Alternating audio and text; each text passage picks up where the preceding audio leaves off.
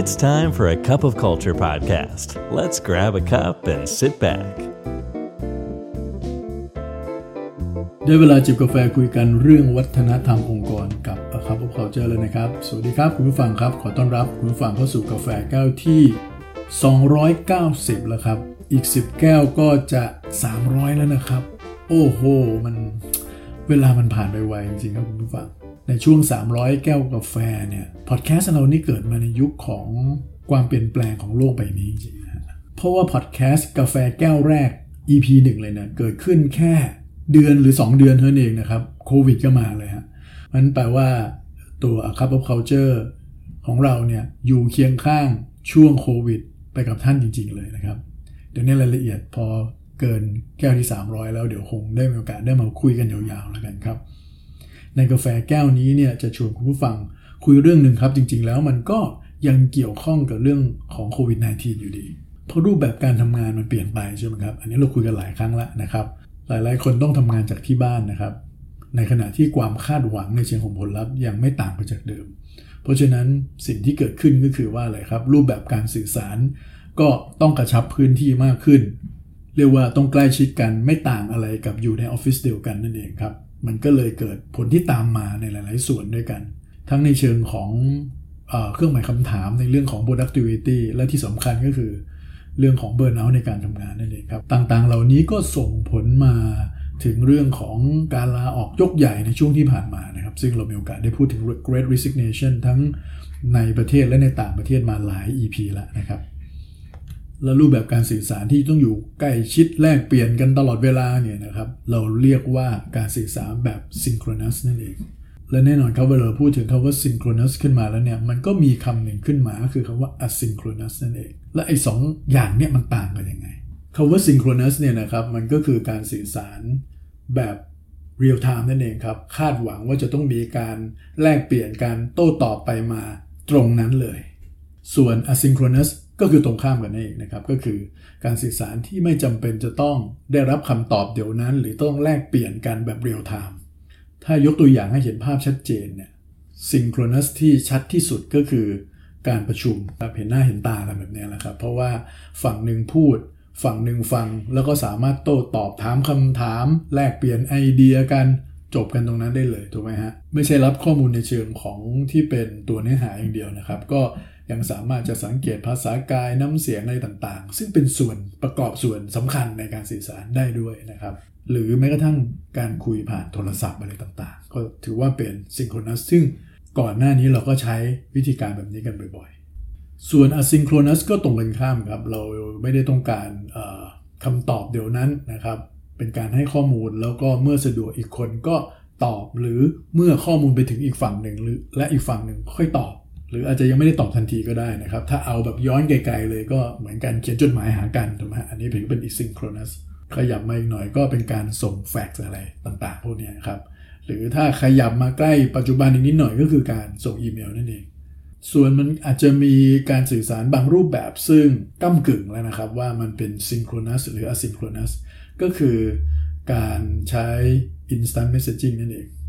คือการแชทผ่านพวกแพลตฟอร์ม เครื่องไม้เครื่องมือทางการสื่อสารต่างๆไม่ว่าจะเป็น Line เป็น WhatsApp นะครับ เป็นเอ่อ Facebook หรือว่าโซเชียลมีเดียหลายๆอันเขาก็มีแพลตฟอร์มอะไรแบบนี้ที่สามารถที่จะส่ง Inbox ส่ง Direct Message ไปหากันได้นะครับ หรืออันที่หลาย ๆ องค์กรก็ใช้กันมากขึ้นอย่างพวก Slack อะไรต่างๆ และนั่นคือก่อนยุคที่จะมีโควิด -19 นะฮะพอมีโควิด -19 ลองจินตนาการนะครับ พวกเราก็ยังคุ้นเคยกับการ สื่อสารทั้งสองแบบนะครับ แล้วก็ต้องยอมรับว่า synchronous เนี่ยบางครั้งก็เป็นช่องทางที่หลายๆคนชอบมากกว่า ที่จะส่งอีเมลหากันหรือส่งข้อความในรูปแบบอื่นๆนี่พอเรามาเจอกันไม่ได้แล้วก็เจอจากทางบ้าน ก็ต้องขอบคุณ Zoom ขอบคุณ Microsoft Team Google Meet อะไรพวกนี้นะครับ ที่ทำให้เรายังสามารถพูดคุยกันแบบใกล้เคียงกันเจอหน้าเจอตากัน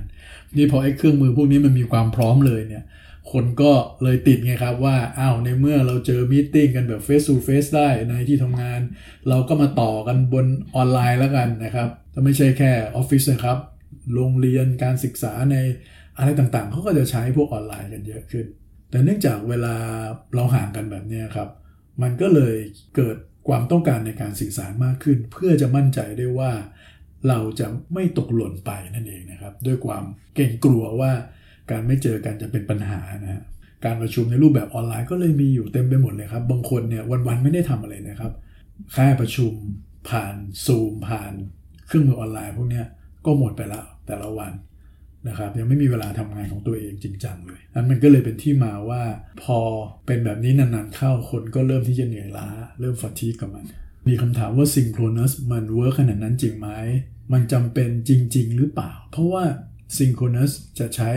พลังงานเยอะจะใช้เวลาเยอะทำให้เราไม่เหลือพลังงาน ไม่เหลือเวลาไปสำหรับเรื่องอื่นนั่นเองครับแล้วพอเรามาถึงยุคเขาเรียกว่าไฮบริด 2.0 แล้วเนี่ยนะครับมนุษยชาติต้องพูดแบบนี้เลยนะครับ เริ่มเรียนรู้แล้วว่า synchronous อาจจะไม่ได้จำเป็นในทุกๆสถานการณ์และบางครั้งการประชุมหรือการพูดคุยแบบ synchronous เนี่ยมันทำให้ productivity หรือประสิทธิภาพกับลดน้อยถอยลงด้วยซ้ำไปครับ วันนี้ก็เลยอยากจะมาแชร์ครับว่า ถ้าเราจะแบ่งประเภทของการสื่อสารในรูปแบบต่างๆเนี่ยแล้วเราจะ balance กันระหว่าง synchronous กับ asynchronous เนี่ยเราควรจะใช้อันไหนในเวลาไหน แล้วมันมีเครื่องมืออะไรที่สามารถจะมาช่วยเราได้บ้าง เราสามารถแบ่งรูปแบบการสื่อสารในที่ทำงานเนี่ยออกเป็นหลักๆ ได้ 3 แบบด้วยกันครับ อันแรกเลยเขาเรียกว่า synchronous and collaborative ก็คือการสื่อสารที่มันจำเป็นที่จะต้องเจอหน้าเจอตากันจริง ๆ แล้วต้องแลกเปลี่ยนข้อมูลกันตรงนั้นเท่านั้น ใช้วิธีการอื่นไม่มีประสิทธิภาพพอนะครับพูดง่ายคือก็ต้องเจอกันต้องประชุมกันนะครับจะผ่าน face to face video call voice call อะไรก็ว่าไปนะครับแล้วนี่ไอการประชุมอะไรล่ะ ที่มันจำเป็นต้องใช้ synchronous and collaborative นะครับก็ยกตัวอย่างเช่น การแก้ปัญหาโดยเฉพาะปัญหาที่มีความสำคัญและมีความจำเป็นเร่งด่วน อันเนี้ยเจอหน้าเจอตากันดีกว่าครับ เพราะมันอาจจะต้องมีการ brainstorming กัน มีการตัดสินใจอะไรบางอย่างทันทีทันใดเลย พูดอะไรออกไปเราต้องการความเห็นกลับมาทันที ถามอะไรลงไป เราต้องการข้อมูลกลับมาทันที หรืออาจจะเป็นรูปแบบของการประชุมเพื่อวางแผนกลยุทธ์ต่างๆ พวกนี้ครับไอ้พวกนี้มันต้องคุยกันแบบเรียลไทม์เพราะว่ามันต้องมาสรุป มันต้องเอาข้อมูลตรงนั้น เอามุมมองตรงนั้นมาตัดสินใจแล้วก็วางแผนด้วยกันเลย หรืออาจจะเป็นเรื่องของ performance review ระหว่างหัวหน้ากับลูกน้องอย่างเงี้ยนะฮะ อันนี้ก็ ซิงโครนัสจำเป็นครับก็ต้องเจอหน้าเจอตากันนะครับ ต้องมารีวิวผลงานอะไรกัน อันเนี้ย synchronous and collaborative อันนั้นรูปแบบที่1นนะครับ รูปแบบที่ 2 asynchronous and collaborative ครับ ยังเป็น two way communication อยู่นะครับ เรายังต้องการอีกฝ่ายหนึ่งให้ตอบกลับมาอยู่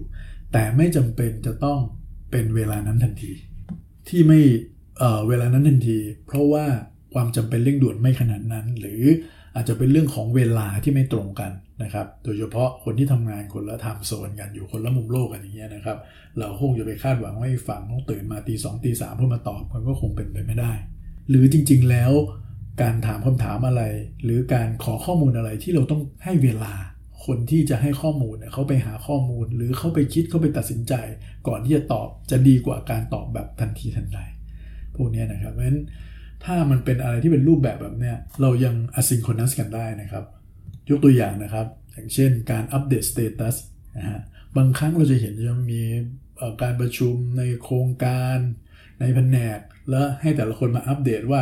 งานของตัวเองไปถึงไหนแล้ว สิ่งที่รับมอบหมายไปถึงไหนแล้วอะไรเงี้ยนะครับแล้วก็ให้แต่ละคนมาอัปเดต โดยอาจจะกำหนด deadline ได้ครับว่าอยากให้ทุกคนอัปเดตภายใน วันนี้พรุ่งนี้สัปดาห์นี้อะไรก็ว่าไป ซึ่งในปัจจุบันก็มีเครื่องไม้เครื่องมือแอปพลิเคชันอะไรออกมาเต็มไปหมดเลยนะครับ ที่คนสามารถจะใช้มันได้นะฮะบางทีเขาเรียกว่าเป็นพวกทัสบอร์ดต่างๆนะครับหลายๆคนอาจจะใช้ใจราใช้อาสนะใช้เทรลโลอะไรพวกนี้นะครับ ซึ่งเป็นเครื่องมือ ซึ่งจะมีการแยกทาสของแต่ละคนไปแล้ว แต่ละคนก็อัปเดตทาสของตัวเองนะครับ มีฟังก์ชันมีลูกเล่นอะไรมากมายนะครับ ก็ใครไม่เคยลองใช้ลองไปศึกษาดูได้ครับ มีเครื่องมือพวกนี้อยู่เต็มไปหมด หรือแม้กระทั่งเครื่องมือพวกนี้บางครั้งก็ไปฝังตัวอยู่ในแอป ที่เราใช้อยู่เป็นประจำอย่างพวก Microsoft Teams อะไรพวกนี้ก็มีเครื่องมือพวกนี้สามารถนำมาใช้ได้ หรือถ้าโครงการมันไม่ได้ซับซ้อนมากปาร์ตี้ไม่ได้เยอะมาก ก็ใช้วิธีการอีเมลหากันแล้วให้ตอบอีเมลมาก็ได้นะครับ หรือการถามไปในตัว instant messaging มันจะเป็นเรื่องของ Line Slack อะไรต่างๆ แล้วก็ให้ทีมนะตอบมาก็ยังได้เช่นเดียวกันครับ แต่เราอาจจะต้องเป็นคนที่รวบรวมข้อมูลต่างๆ เหล่านั้นอีกทีนึงอันนี้ก็เรียกว่าเป็น asynchronous แบบ collaborative อย่างสุดท้ายเลยเนี่ยนะครับเขาเรียกว่า asynchronous independent ครับ เป็นการสื่อสารอาจจะเน้นไปในทางเดียวมากกว่านะครับ ไม่ได้คาดหวังที่จะต้องให้อีกฝั่งหนึ่งตอบมา เป็นการแจ้งให้ทราบ FYI การส่งอีเมล หรือผ่าน instant messaging ต่างๆนะครับ แบบที่เราไม่ได้คาดหวังจะให้เขาตอบมานะก็สามารถทำได้นะครับ หรือบางครั้งการแชร์ไฟล์ผ่านพวก Drive ต่างๆ พวกนี้อันนี้ก็คือเหมือนเราเป็นการ provide ข้อมูลให้เขา ที่เขามีข้อมูลสามารถไปทำงานได้ แต่เราก็ไม่ได้คาดหวังว่าเขาจะต้องตอบอะไรกลับมา อันนี้ก็เป็นในรูปแบบแบบ asynchronous แบบที่ independent ก็คือต่างคนต่างทำไม่ได้คาดหวังว่าจะต้องมาส่งข้อมูลอะไรกลับมานะครับ ลองเลือกดูครับว่า สิ่งที่ท่านกำลังจะสื่อสารหรือรูปแบบที่ท่านเลือกในการจะสื่อสารเนี่ยมันควรใช้วิธีการใดดี แบบไหนดี แล้วเราค่อยเก็บรูปแบบ synchronous and collaborative เนี่ยนะครับที่ใช้พลังงานเยอะที่สุด ใช้เวลาเยอะที่สุด ไปกับเรื่องที่เหมาะสมที่สุดจริง ๆ และแบบนี้ครับ burn out ฟาทิกในการทำงานจะลดลงนำไปสู่ work life balance อะไรต่างๆ ดีขึ้นนะครับ แล้วก็อาจจะเป็นวิธีการหนึ่งในการรักษาคนเก่งๆ ไว้กับองค์กรด้วยนะครับ ก่อนที่เขาจะเหนื่อยล้าและออกไปซะก่อนนะครับ ลองไปปรับใช้กันดูได้นะครับ วันนี้กาแฟหมดแก้วแล้วนะครับ คุณฟังครับ ไม่ว่าจะตั้งใจหรือไม่ก็ตามเนี่ย วัฒนธรรมองค์กรมันจะเกิดขึ้นอยู่ดีนะครับทำไมเราไม่มาสร้างวัฒนธรรมในแบบที่เราอยากเห็นกันล่ะครับพบกันใหม่ครับ สวัสดีครับ And that's today's Cup of Culture. See you again next time.